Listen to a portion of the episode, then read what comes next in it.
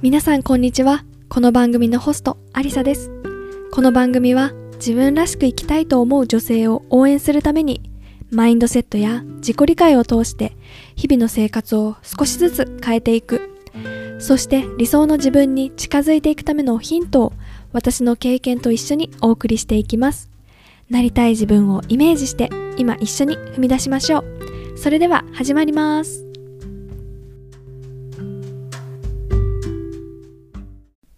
皆さんこんにちは。アリサです。いかがお過ごしでしょうか？結構寒くなってきました。イギリスは。日本はどうでしょうか？海外のね皆さんそれぞれで結構気候違うかなっていうふうに思うんですけどイギリスはですね結構朝はもう一桁台で昼間、まあ、15と16度ぐらいまで行ったらいい方でっていう感じで一日中こう真冬の格好をする日が続いてきました。でも私の感覚だとまだ10月って日本だとね秋でちょっと肌寒いかなぐらいでこう暖房とかってまだつけるタイミングじゃなかったと思うんですよね。本州私東京とか千葉とかねその関東圏に住んでたので。でそうなるとこうイギリスね結構寒いんですよ朝も。朝もなんか4度とか5度になる日もあったりして。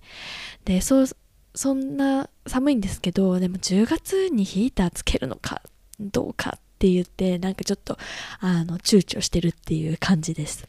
でイギリスのこう暖房の、まあ、仕組みとして、まあ、セントラルヒーティングって言ってこう暖かいお水温水をこうあの部屋中のあの各部屋にあるヒーターに流してそこからこう温風で全体部屋全体を温めるっていうシステムが主流で、まああのー、結構ねあのじんわり暖かくしてくれる感じなんですよね日本の、まあ、石油ファンヒーターを私よく使ってたんですけどあのボンって一瞬で暖かくなるっていう感じよりかはこうじんわりじんわりなっていくタイプっていう違いもあったりとかしていやまだつけるのちょっと早いよなーなんて思ってちょっと躊躇しているような最近です。まあね、少しずつ秋というかもう冬の気配がしてきて、あの街はね、クリスマスの準備に入ったりなんかして、もう今年もあと10月ほとんどもう少しで終わりで、あと11月、12月、2ヶ月ちょっとなんだなぁなんて思うとね、あのドキドキするなぁなんて思っています。で今日ねお話ししたいのはこう、まあ、ネイティブネイティブレベルじゃないと海外で働けないのかっていうことについてねあの、まあ、英語とかね言語の面についてお話ししていきたいなっていうふうに思いますで海外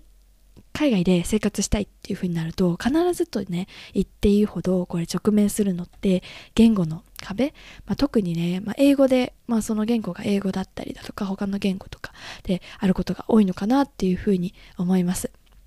で、まあ、以前のねエピソードでもお話ししている通り私もねその壁に直面していましたし今も直面している最中です。そのね壁の種類とかがあ変わったりしてるんですけどあのそのね、まあ、例えばどんなことがあったかっていうと、まあ、最初にねあの立ちはだかったのは知らない人と話すってところ。で今はね別にカフェでこう注文するとかこれくださいあれくださいとかっていうのは大丈夫なんですけどあのこう職場とかね友達とかこう私の考えとか意見をこう私の脳みその中をもっとこう深く説明したいって思っても頭の中に思っているものあるものこう全てをこう言葉にして表現することができないっていうのがまだあります。で本当はこんな風に言いたいんだけれどもこれって何て言うんだろう？このニュアンスってどういう風に伝えたらいいんだろう？なんか違う言葉はあるけど私が言いたいことってこれじゃないんだよななんてところがあってなんかこうちょうどいいしっくりくる言葉って何なんだろう、うん、でも分かんないから分かる表現でこう言っておくかみたいな感じでこう自分の表現できることと自分の伝えたいこと考えていることのギャップにやっぱりまだ肌隔たりがあって日本語だとね頭の中で考えてるのも日本語だし言葉に出して伝えるのも日本語ってなるとあのね結構割とスムーズというか自分の伝えたいことは伝えられるなんですけどでもねそれがこうちょっと英語っていうところになるとあのなかなかねこう100考えているうちの何パーセント 20%30% 伝えられてるのかな？もう少しそれが高くなる日は来るのかな？なんてねいうふうに思うふうなちょっとね悔しい思いをする日々があります。でねあのそもちろんね来た当初イギリスに来た当初よりかは他の人が言っているこうリスニングとかはねすごく上がったかなっていうふうに思うんですよ。やっぱりあの仕事でもそうだしあのフラットでもそうだしいろんな場所で英語を話す人たちに囲まれているので必然とねこう英語を聞く時間というか英語が聞こえてくる環境にいるのですごくねあのリスニングなんて言ってるかはわかるんだけれどもじゃあ私がそれに対して何をなんて返そうかなっていうふうに思ってこう考えてもなんかうまく出てこなくて黙っちゃうみたいなねそんなシーンがあったりします。でこうよくあるのがこう相手が言ってることなんとなくこうだなっていうふうに理解してまあ、それでもねリスニングっていうかこう聞き取り間違いというかあこういうふうになこういうふうなこと言ってるのかなと思ってあの私があのじゃそれに対して発言した時にあ全然違ったりとかああそういうことだったのねなんてことはもうしょっちゅうであのねそんな風に壁にぶつかっています。でもまあそんな私からねこうこれから海外で生活してみたいとか働いてみたいと思ってる人にこうなんか伝えたいなっていうふうに思ったのはそれこう英語のねレベルイコール自分の価値じゃないんだよっていうことを伝えたいと思います。でよくねインスタグラムとかポッドキャストをね聞いてくださってる方海外に行きたいっていう風にね興味を持ってる方多いのかなっていう風に思いますそこでねよくいただく質問として、海外でね、働くには、英語はネイティブレベルで必要でしょうかっていうことよく言われます。もちろんね、あの、話せたら話せただけ可能性はね、広がるわけで、こう、ネイティブレベルにならない、まあ、話せたら話せただけ可能性が広がるっていう意味では素晴らしいことだと思います。でも必ずしもこうネイティブレベルにならないとダメってことはないのかなっていうふうにこう私の経験として思っています。でね私もね正直まだまだ修行中っていう感じです。以前よりはね、あの、聞き取れるようになったし、自分の言いたいことも少しずつこう幅を広げてきたけれども、やっぱりね、まだこう自分の頭の中にあるものをそのまま全部出せてるかっていうと、まあ、出せていないのかなっていうふうに思います。でね、あの、働き始めた当初、1年前、9月の末に働き始めて、1年ちょっと1年1ヶ月経ったところなんですけどもう最初はねもうなんかメールも書けないしミーティングもなんか何言ってるかわからないかもう修行みたいななんかもう何言ってるんだこの人たち早く終わんないのかなみたいなね感じで結構しんどかったんですけどうん、それでねしんどくてなんかもう何言ってるかわかんないくって不安になってプチパニックであの泣きそうになるとかで家で働いてて一人で孤独で泣いちゃうとかねそんなのなんて正直ありました。でそんな時にねこう私は英語ができないからダメだっていう風にね何度も何度もななってでもいや違うよねっていうのをねこう自分に言い聞かせてこう行ったり来たりしながらそんな風にねあの過ごしてきました。で特にねこう英語がスムーズに話せなくてもなんかこう話せない時なんかこう周りの人たちが話してる姿を見てああ私はそれができないんだなって思うとすごくね辛かったんですよね。ああ私もっと喋れたらな喋れたらなってこう本当にね毎日のように思っていました。でつい最近もねそんな風に思っていたんですよね。でもこうこの間ねこうコーチと自分のコーチと話したりだとかあの周りにいるね人と話したりとかあとはねあの会社の同僚とランチに行った時にねこう話した時になんか私がすごい英語ができないからダメだってこう自分の価値と英語っていうところを結びつけて英語ができないから私仕事できてないみたいな風に自分で勝手に思い込んでたんですけどあのまあ、あるきっかけがあってね違うのかなっていうふうに気づくことができました。っていうのはあのこの間ね先週かな先週こう会社のね全体ミーティングでこうオンラインでねあのやってたんですけどそこでねこうこう前のクォーターだから、えー、789月かな第2クォーターでこうあのすごく会社に一生懸命貢献してくれた人まあ、みんな貢献してるんだけれども特にねあの際立ってあのやってくれた人を表彰するっていう機会があってあのそれがねオンラインでオンラインでミーティングしてる時にね何々部門のは何々さん何々さんっていう感じでね発表されていったんですよね。でそしたらねなんとね私の名前が呼ばれたんですよ。で私びっくりしてなんか聞き間違いかなと思ったんですよ。なんか、ん、私と似た名前の人いらっしゃるんであなんかその違う人かなって思ったんですけど同僚からねチャットで「あおめでとうアリサ」っていう風にねあのーチャットが来て、あ、私のことっぽいみたいなね。で、なんか話、話とかその受賞理由を聞いてると、なんかどうやら私のことのようだっていうね。そこもね、なんか、そこもね、理解が100%できなかったりしたんですけど、どうやら私がその、あのー、よくやった人に選ばれたみたいだっていうのをね、あの、聞いて、これって、あ、英語のせいじゃないんだなっていうところに気づけたんですよね。それでこう英語だけじゃないんだなっていうこと、うん、私は日本語が第一語で第一言語で英語はセカンドランゲージってことであのネイティブではないけれどもあのこうやってこう自分のやれることをやったらこういうふうに認めてもらえる、まあ、だなっていうことに気づけたんですよね。ではじゃあ私がね何をやってたから何をやってたかっていうと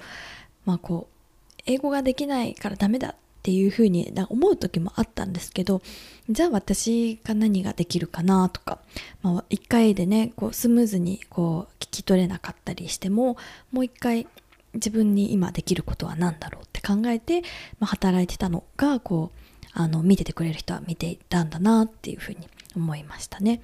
で例えばこう指示されたねタスクこれをこうやってこうやってねっていうふうに頼まれた時。でなんかちょっと怪しい時分か理解度が自分の理解度が100%じゃない時分かったふりもすることもできるけど分かったふりしてなんか後でから違ったら結構大変じゃないですか。これって日本だろうがなんか英語だけじゃなくて仕事する時ってやっぱそういう風な感じですよね。そういう時はやっぱりなんかこういう風に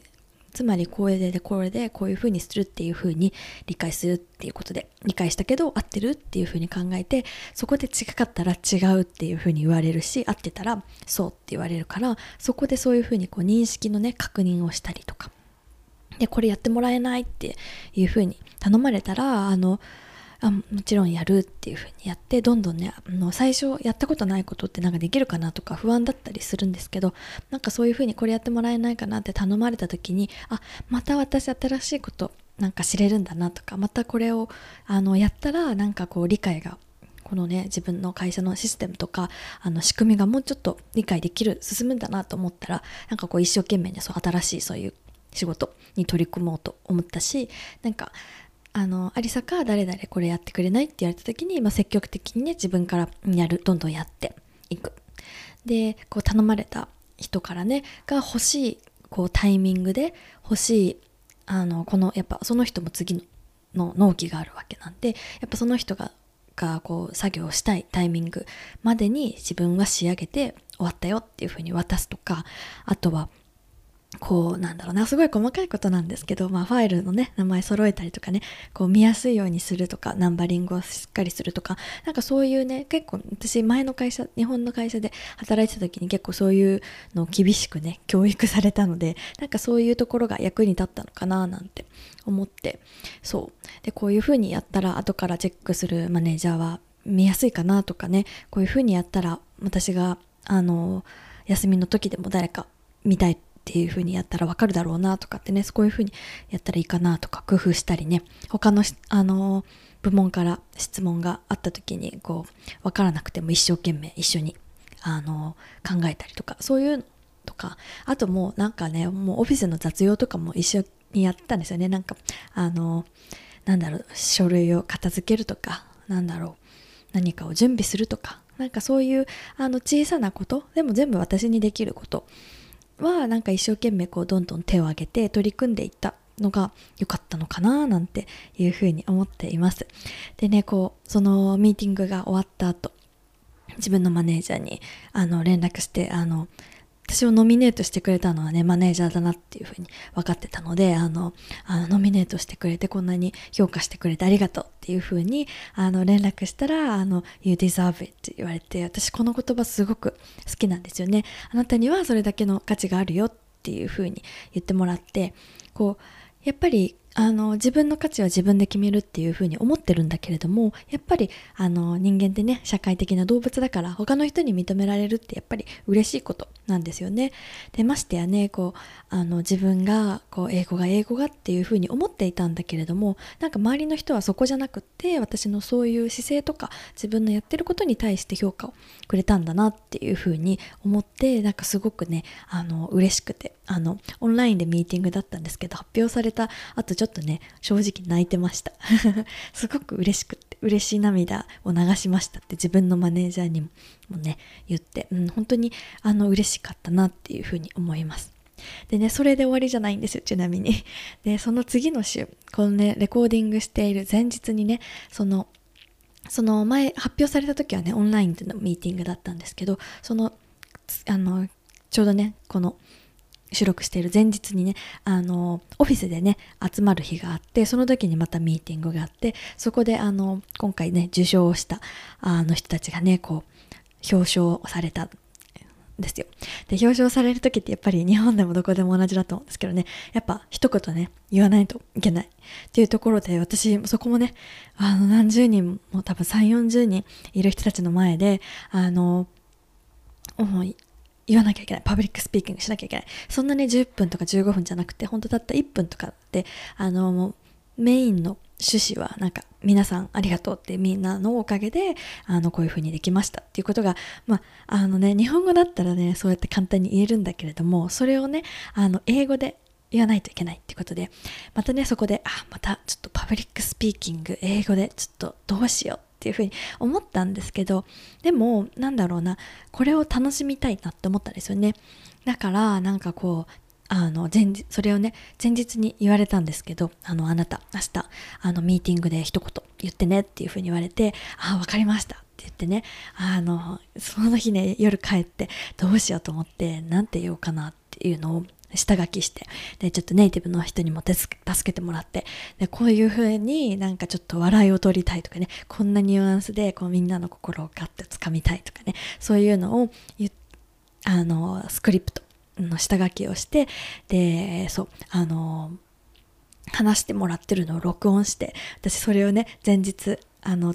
当日の朝、会社に行く時歩いてる時ね10分ぐらい。歩いてる時それをひたすら聞いてスクリプト見ながらも暗唱するというかこう暗唱してこう綺麗に話したいっていうよりかはなんかこう自分の思いを伝えたいっていうそこ。なんかこう私のキャラクターをね出してみんなに届けたいなっていうところがあったのでそこでもねあの一生懸命あの練習しました。でやっぱりねスピーチの時もうね10分前15分前ドキドキドキドキみたいな感じでねああどうしよう大丈夫かなとか言ってねブツブツあのつぶやいあの練習してたら隣に座ってる同僚にね「なアリサ何やってんの?」って言われてスピーチの練習してるって言ったら「もうそんなのいいんでありがとうって言えば大丈夫だから」って言われてあそっかと思ってねそうそっからねなんかこのこの雰囲気をね楽しもうと思ってこのスピーチ public speaking をねみんなの前でするなんてチャンスなかなかないしこうオンラインじゃなくてオフラインでみんなの顔見ながら話せるこのあの場所をね楽しんでいこうと思ってねもうエンジョイエンジョイって自分にね言い聞かせてあのいました。でね実際あの私の番になって話す時にこうアリさ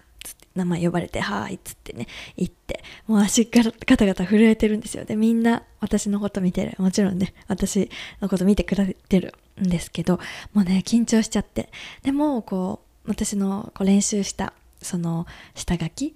のことをちょっと頭に浮かべながらそしてね周りのねみんなあのいつもサポートしてくれるメンバーであのね特にね自分のチームのみんなはすごいねスマイルで私のこと見てくれてあの彼ら彼女らの顔を見て安心しながらあのやりきりました。うん、でねすごく緊張したけれどもなんか自分の中ではなんか楽しめたしあのスクリプト通りにはね正直いかなくてなんか途中でねこう頭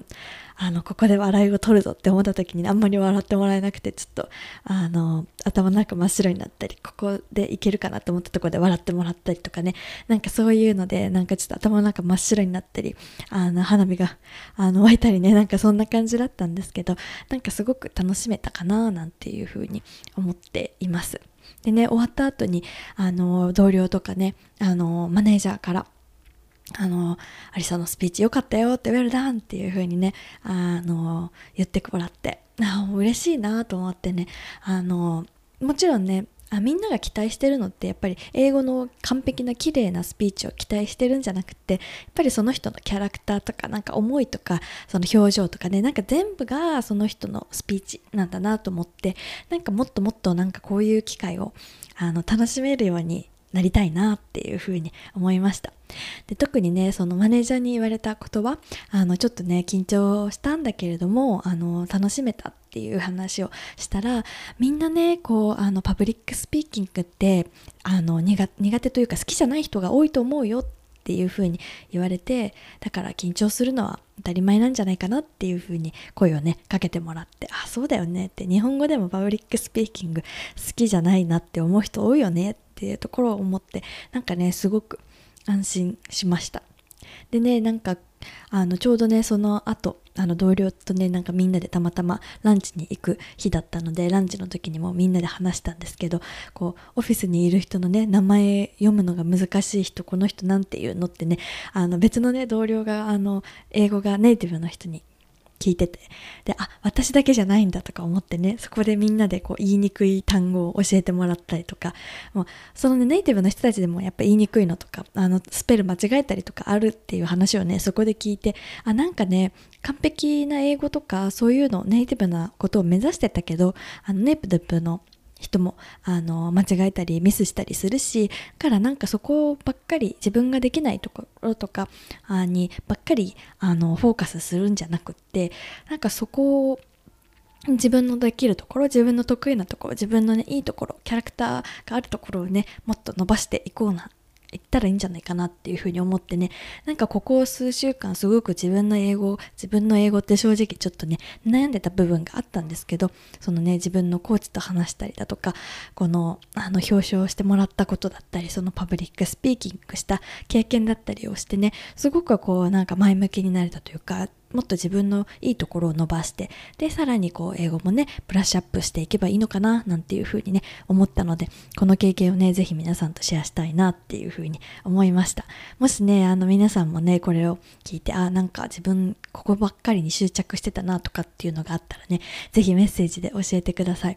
なんかねこう働き始めて1年ちょっと1年1ヶ月か1年経ってなんかすごくね心地よく働けるようになってきたなと思ってすごくこう自分に合った環境周りのあのすごく恵まれた環境とこう自分のね良さをこうなんかいい感じにブレンドできるところにいられてすごく幸せだななんていうふうに思っています。あのね、もし私日本に働いた時ねなかなかこう自分の良さとかをあのこう広げられる環境になかったんですけど今はねなんかこう手を思いっきり広げて自分のこう良さとか得意なところをどんどんね出していけるっていうこうなんか安心した環境があるっていうことで周りとかとすごくこうなんだろうなコラボレーションできるとかいうのがねすごく幸せだなっていうふうに思っているのでもしね今聞いてる方の中で今いる環境がちょっと合わないなっていうふうに思っている方もしかしたらね環境が違ったらすごく合うかもしれないっていうところがあるのでねもし自分の視野を広げてみようっていう風なね、機会にしてもらえたらなっていう風に思います。ということで今日も聞いていただいてどうもありがとうございました。また次のエピソードでお会いしましょう。バイバイ。